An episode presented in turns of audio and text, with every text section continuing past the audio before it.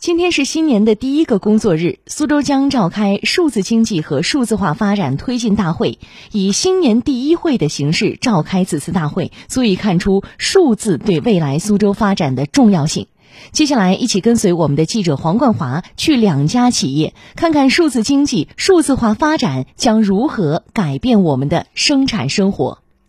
受全球疫情影响，去年下半年开始，全球制造业订单开始大量向中国转移。新安电器生产的汽车电路板产品出货量快速增长，目前订单已经排到了今年三月份。车间里，在智能制造管理系统的控制下，各条产线正开足马力。智能亮灯货架集中生产所需的七千多种物料，工人只需要扫一扫二维码，就能精准识别，快速找到对应物料。在数据的支撑下，每个环节无缝衔接，确保产线高效运转。江苏新安电器股份有限公司智能化推进部经理秦岭：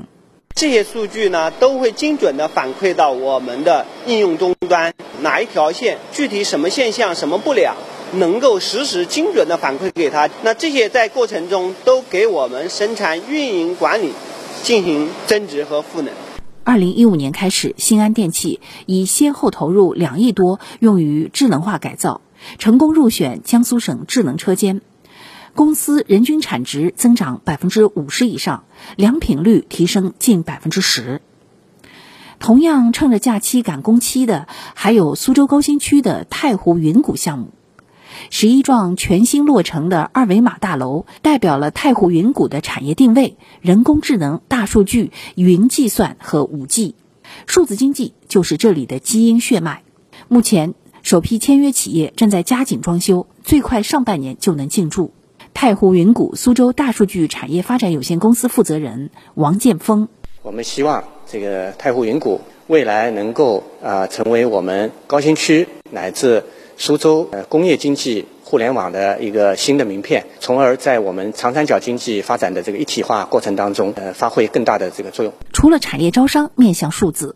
这里的管理服务也将实现数字化、智能化。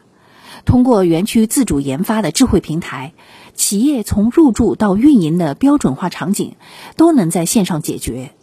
有了大数据的帮助，园区也将更好的帮助企业对接资源。啊，比如说。啊，它企业自身的啊一些采购管理、人才需求，它的一些呃资本的一些需求，可以进行精准的一些数据匹配，把第三方的一些服务数据也是拉到我们这个运营管理平台上来。这样的话呢，满足企业的这个生呃发展的一些要求。日前，市政府印发了关于推进制造业智能化改造和数字化转型的若干措施。从二零二一年起，用三年时间完成全市一万一千家左右规上工业企业智能化改造和数字化转型全覆盖。到二零二三年，累计建成省市级示范智能车间一千个，累计建成省市级示范智能工厂和工业互联网发展示范企业一百个。